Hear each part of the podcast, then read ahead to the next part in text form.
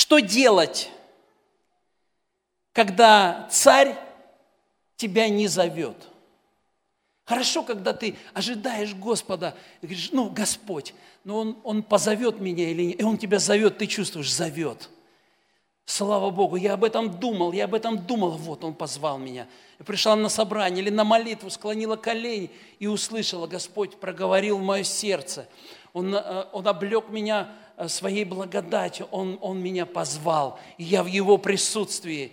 И я теперь наслаждаюсь Его присутствием, я рядом с Ним, с его, с, э, на троне царства, слава Господу. Ну а как же быть, когда ты вдруг чувствуешь, что Господь тебя не зовет? Царь не зовет тебя. Что делать? Как быть? И вот мы читаем э, в этой книге, мы будем из нее тоже сегодня читать, книга Исфирь, 4 5 главы. Артарксеркс отверг Астинь. Потому что она не послушала меня.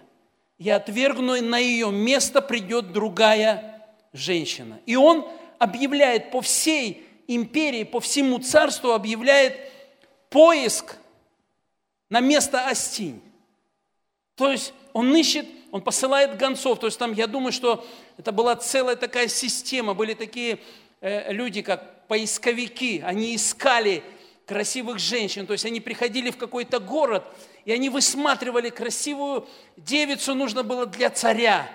Приходили, когда, ну, были, наверное, разные э, э, ситуации. Какие-то родители, может быть, своих девиц прятали, да, не хотели, чтобы их дочь была в царском гареме там. А какие-то, наоборот, вперед свою, помните, как Золушка, вперед, вперед. Может, увидят, иди, иди, у тебя жизнь будет лучше, по-другому жить будешь.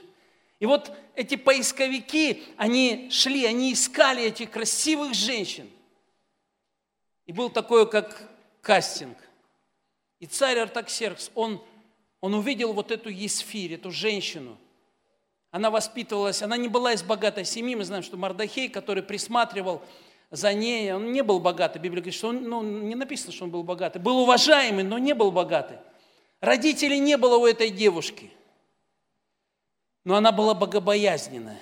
И царь Артарксеркс ее увидел, и он принял ее. И она стала его женой, то есть он полюбил ее. Она ему понравилась, и он ее среди всех женщин, среди всех девиц, он ее возвысил и посадил ее на царский трон рядом с собой. И вот она уже царица, царица, прославленная в лучах своего царя – Слава Богу. Это тоже что-то напоминает нам, когда Господь нашел нас, и Он сделал нас намного больше, кем мы думали или о чем мы мечтали. Он благословил нас. Он сделал нас царственным священством. Это замечательно. И вот проходит какое-то время. Исфирь царица. Проходит время, и злобный Аман, книга Исфирь, он строит там Э, определенные козни, чтобы уничтожить иудеев. А, э, а Есфирь, она была иудейкой. И вот он строит козни из-за Мардахея, чтобы уничтожить всех иудеев. И тогда Мардахей, когда э, он услышал об этом, что Аман подговорил царя и заплатил в царскую казну серебра много – и царь подписывает указ, хорошо, убивайте иудеев, назначил дату. И когда Мардахей услышал, он разодрал одежду свою, и он пришел в центр города и плакал, и э, пеплом посыпал, то есть горе было это для него. И он дошел до царских ворот, ну, входить вовнутрь нельзя было, верьте, еще, ну, ворот. И донесли Есфирь, говорит, там Мардахей, тот, который всю, всю жизнь тебя воспитывал, тот, который ну, был тебе вместо отца, он там вертище, во вретище, он плачет. И она посылает к нему Евнуха, слугу своего. Сходи, узнай. И дает ему одежду, говорит, пусть оденется. Ну, он разорвал одежду из-за горя. Пусть оденется. И этот Евнух пришел, а Мардахей одежду не принял. И когда этот Евнух вернулся, он увидел, она увидела Есфирь, что он не принял одежду. И она поняла, что что-то серьезное. Не просто проблема какая-то, что-то серьезное. И этот евнух передает ей, Мардахей сказал, он говорит, что так и так, так и так. Аман разработал такой план. Заплатил царскую казну серебра. И теперь царь, твой муж, издал указ уничтожить всех иудеев. И он и говорит, Есфирь, пришло твое время, тебе нужно что-то делать, тебе нужно войти пред лицо царя, и ты должна просить милости. И теперь я хочу кое-что, ну, чтобы мы прочитали. Это четвертая глава, десятый стих. Книга Есфирь. И сказала Есфирь Гефаху, то есть она передает послание, она общалась через, э, через слугу, через Евнуха. И она сказала, сказала Есфирь Гефаху и послала его сказать Мардахею, все служащие при царе и народы в областях царских знают, что всякому и мужчине, и женщине, кто войдет к царю во внутренний двор, не быв позван, один суд – смерть. Только тот, кому прострет царь свой золотой скипетр, останется жив. А я не зван к царю вот уже 30 дней. То есть Мардахей говорит, пойди к царю или ходатайствуй пред царем – а она говорит, царь, я не видела его лица уже 30 дней. И все знают, что если тебя не позовет царь, а ты сам или сама войдешь во внутренний двор, то есть был внешний двор царский, а был внутренний двор. То есть из дома выходить было такое крыльцо, из царского дворца было крыльцо, на этом крыльце стоял трон, и во внутренний двор нужно было зайти там пред, пред лицо царя. И кто входил без разрешения или без, без того, чтобы царь позвал, что тебя царь не звал, а ты туда зашел, то такой, такого человека убивали, это был закон, все про это знали. Это касалось всех абсолютно, даже царицы. То есть, чтобы войти в присутствие Артарксерса, Есфири, нужно было, чтобы царь позвал ее – то есть позовите мне Есфирь, я хочу видеть. А он 30 дней ее не звал. И она встала перед выбором. Мардахей говорит, иди проси милости, а милости у него за народ свой. А она встает перед выбором, он меня не звал уже 30 дней. Я, если я зайду к нему, то я попаду под, могу, есть риск, что я попаду, и я погибну, под этот закон, и я погибну. И она объявляет там пост. Сама не ест, не пьет три дня, служанки ее не едят, не пьют. И она просит, чтобы все иудеи в Сузах, они тоже не ели, не пили, постились. Вот я хочу вам показать, посмотрите. Астинь, первая жена царя, ее царь позвал, а она не пошла. А здесь она бы рада пойти, а ее не зовут. Та не пошла, а та хочет пойти, но ее не зовут. Я сегодня уже, вчера своей жене задавал этот вопрос, и сегодня еще сестрам некоторым. Вот, сестры, представьте, кто замужний, ну, даже если кто, и не, за, кто не замужем. Просто представьте, ваш муж уехал куда-то в командировку – и он вам не пишет день. Нормально? Не звонит, не спрашивает, как дела, милая, что у тебя, что дома. День. Ну, как бы терпимо. А два дня. И там не было возможности, там, ты где, что не пишешь, написать, чтобы что-то, смс-очку отправить. Там не было возможности.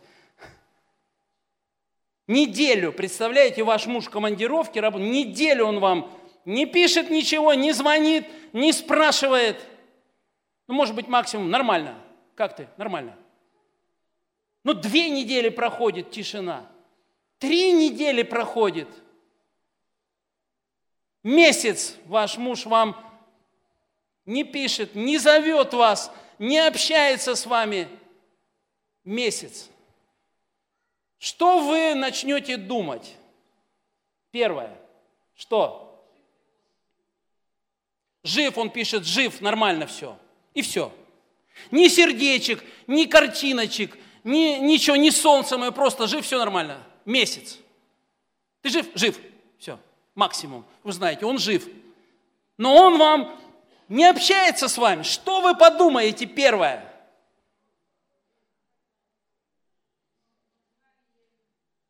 Он меня разлюбил. Он меня не любит.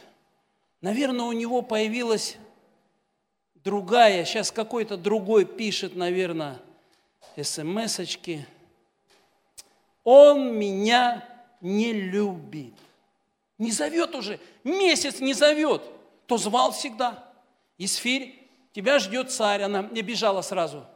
А тут не зовет, месяц.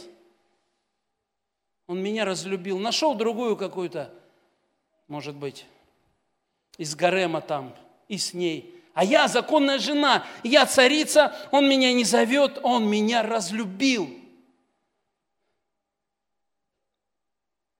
Я вам не рассказываю любовную историю. Я говорю вам о том, что когда Господь нас не зовет, когда мы не слышим Его, когда мы не переживаем вдруг Его, когда Он не посещает нас – своим присутствием у нас могут зародиться такие мысли. А он, наверное, меня не любит. Вот всех посмотри, вот, вот всех, и, и к этой, и к этой, и к этой, внимание. И та свидетельствует. Вот посмотришь на Машу, ну, вот Бог ее так любит, ее мужа такого, и так благословляет. А я? А меня Господь не любит, раз не зовет, раз слова не дает мне. Не исцеляет меня, не благословляет. Ну, как бы да, я царица, я живу. Но есть и другая вещь. Он меня не зовет. Вот если женщина добрая, вот моя, я вчера своей жене задал такой вопрос. Мы сидели с ней, я говорю, ну вот представь месяц, я вот с тобой просто так игнорю тебя. Ты вот что подумаешь про меня? Она мне говорит, ну я, наверное, подумаю, что у тебя очень много дел, и ты занят. Ну, добрая женщина, она так, да, конечно, да, почему тебя месяц царь не зовет? Да у него дел много там, ну, он, нет, я знаю, что Он любит меня. Он же выбрал, Он же говорил мне добрые слова. Он говорил, Есфирь, ты прекрасна, я избрал тебя, ты любима. Он водил меня в свою почевальню. Мы дружили, мы веселились, мы радовались. А месяц уже Он тебя не зовет.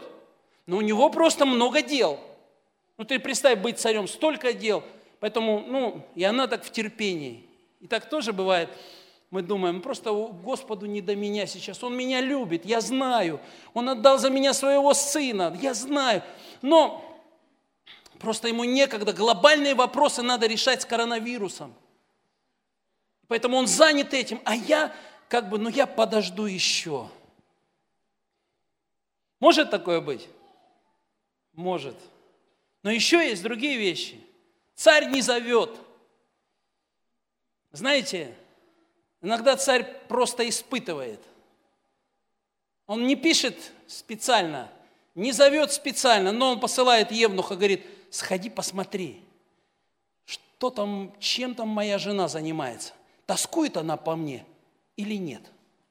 Как ей вообще интересно, что она там делает? И Евнух туда заходит, говорит, здравствуй, Сфирис, а сам смотрит, смотрит – а Исфирь, знаете как, муж уехал в командировку, йохо, девчонки, чу, заходи. И они там спа-салоны, бассейны там, все такое, они там плавают, кушают разную еду, йохо.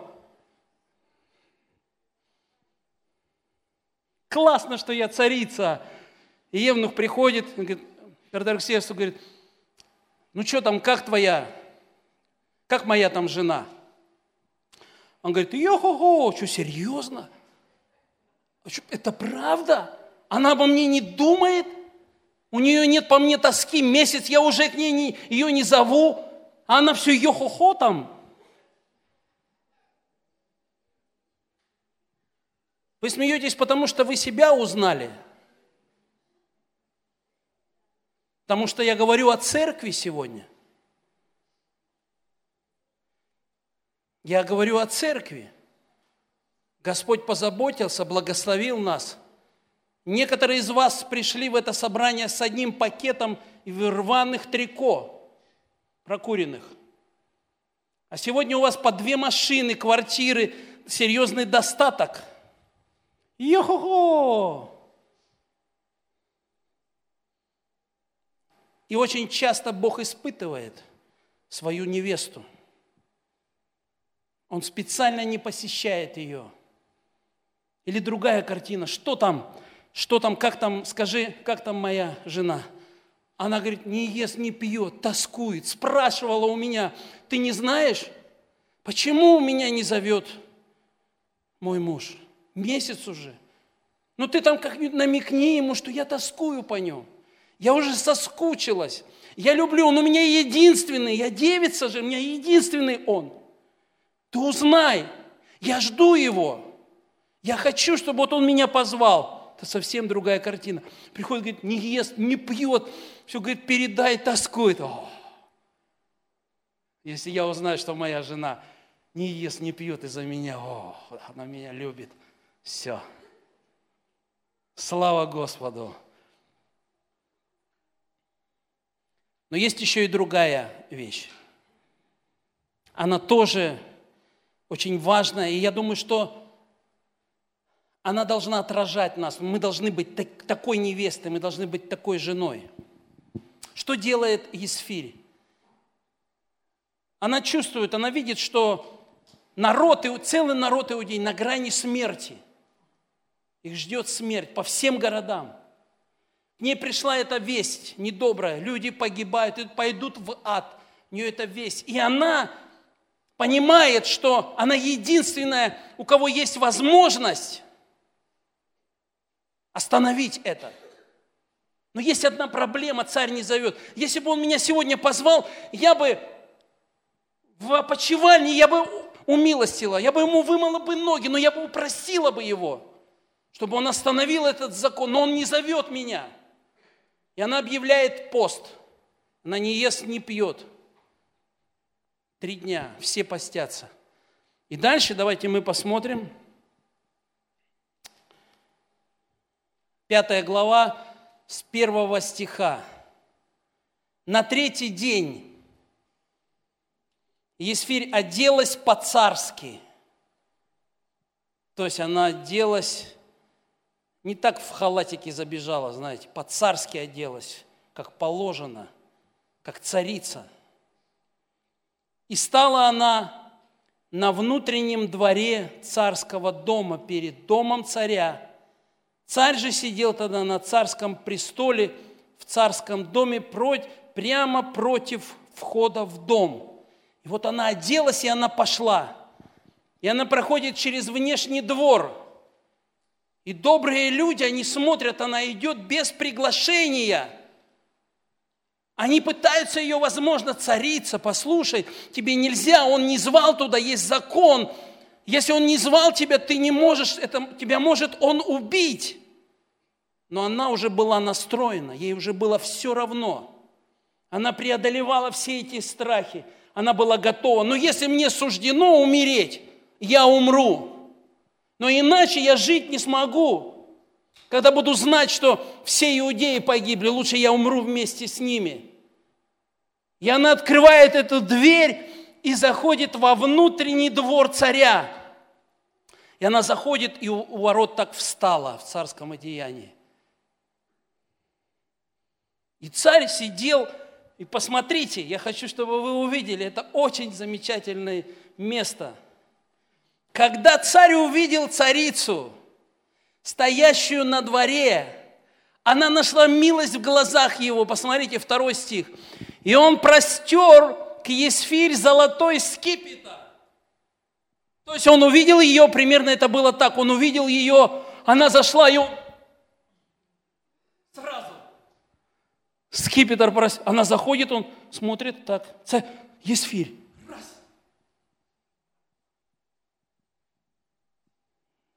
Вы слышите? Он ждал ее. Он был очень рад видеть ее. Он думал о ней. Когда она зашла, он сразу... И послушайте, что он ей говорит. Это, это вообще как бы, ну... Она подошла к нему, он так скипетр, скипетр держал. Она подошла к нему и чуть-чуть коснулась. Чуть-чуть. И сказал ей царь,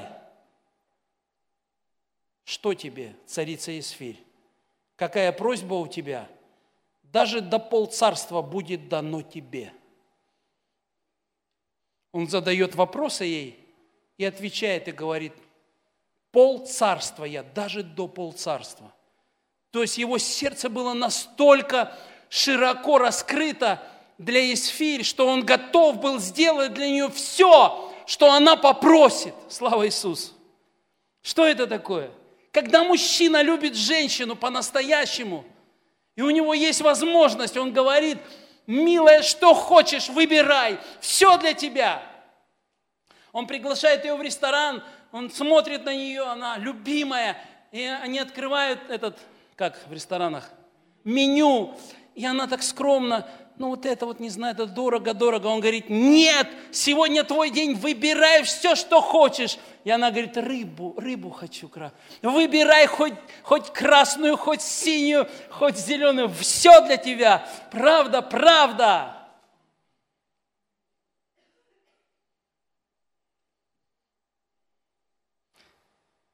Я не поняла тогда, а что ты меня не звал? 30 дней. Чем дело? Я смотрю, я ошарашена твоей любовью. Я только зашла, ты сразу, у тебя глаза засверкали. Ты все это время терпел? Ничего мне не написал, не позвал 30 дней. Сейчас говоришь, пол царства, представляете, пол царства он был готов просто отделить пол империи и отдать женщине, которую там с кастинга привели, я стала его женой. Насколько сердце его было расположена. Она боялась, думала, ну все, там все думали, попадешь не в милость, все. А он ее ждал. Так а что ж ты меня не ждал? То есть, ты меня так любишь, если этот золотой скипетр уже на готове был, ты мне готов, а ты, это же как, а что, почему ты меня, а? Мы очень часто проигрываем. Потому что, почему? Потому что Господь ждет от нас инициативы. Мы очень часто ждем, когда Он нас позовет. И такое со мной было тоже. Были такие периоды, я говорил, как периоды затишья. И я говорил, Господь, почему ты не зовешь меня? Ну что-то же, ну, ну ты как-то вот в жизни моей что-то сделал. Да хорошо, что ты вот тогда позвал, тогда, тогда. Мы так с тобой вошли в такое чудесное приключение, так могли много сделать, столько радости пережили, проходя через трудности а сейчас какое-то затишье, и ты меня не зовешь. И мы так как бы, ну ладно, знаете, она могла ж так Есфирь сказать, ну ладно, не зовет, не зовет, будем стареть. Не зовет и не зовет. И так мы и состаримся. Нет, а Он ждет, Он любит нас. У Него есть для нас благословение, план. Но Он ждет от нас инициативы когда мы оденемся в царскую одежду, которую Он нам подарил, откроем и зайдем в этот внутренний двор царя. Когда мы будем Его искать, Его присутствие, вот что Он ждет. Мы ждем, когда Он нас позовет, а Он ждет, когда мы войдем. И это замечательно. И она, она, смотрите, она тоже мудрая. Она не стала сразу так, знаете, ну так, мороженого, пирожного там, пальцы загибают. Некоторые вещи так, они вот это почувствуют, вот это э, Божье расположение к себе и начинают, хочу то, хочу это. Ну это как бы скромность надо иметь, даже присутствие царя, тем более. И смотрите, что она говорит. Она говорит, вот если царю благоугодно, то пусть придет царь сама нам сегодня на пир, который я приготовила ему. То есть, смотрите, царица двигалась по вере. У нее уже был план.